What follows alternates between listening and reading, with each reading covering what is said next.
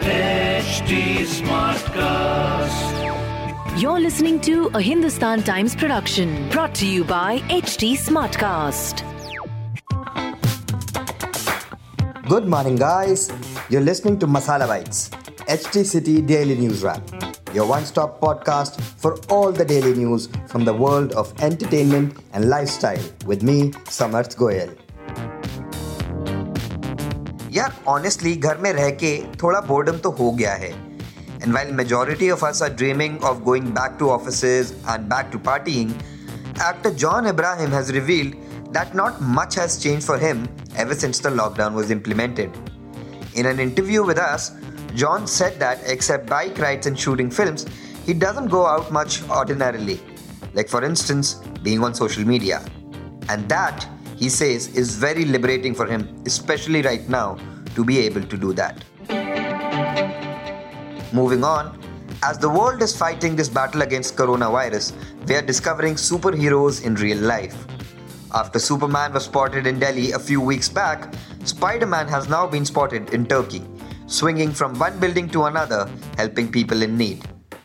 Videos of a 27 year old jumping and somersaulting his way into buildings where he delivers essential items to the extremely old and those who are extremely vulnerable to this disease have gone viral and have shown the world that he is truly a superhero.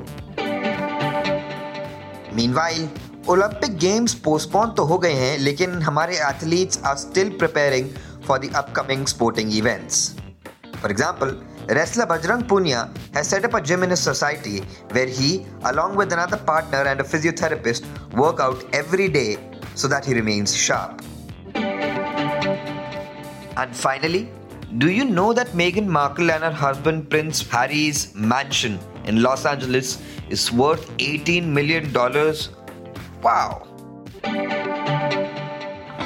If you want to know more about who their neighbors are and read more in depth about the news briefs I just shared, please pick up a copy of Hindustan Times today.